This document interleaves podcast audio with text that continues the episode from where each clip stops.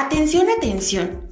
A los usuarios del agua potable de la comunidad del molino se les informa que los cortes se realizarán a partir del lunes 14 de junio para que se pongan al corriente con el pago. Si su servicio fue cortado, el costo de reconexión será de 150 pesos.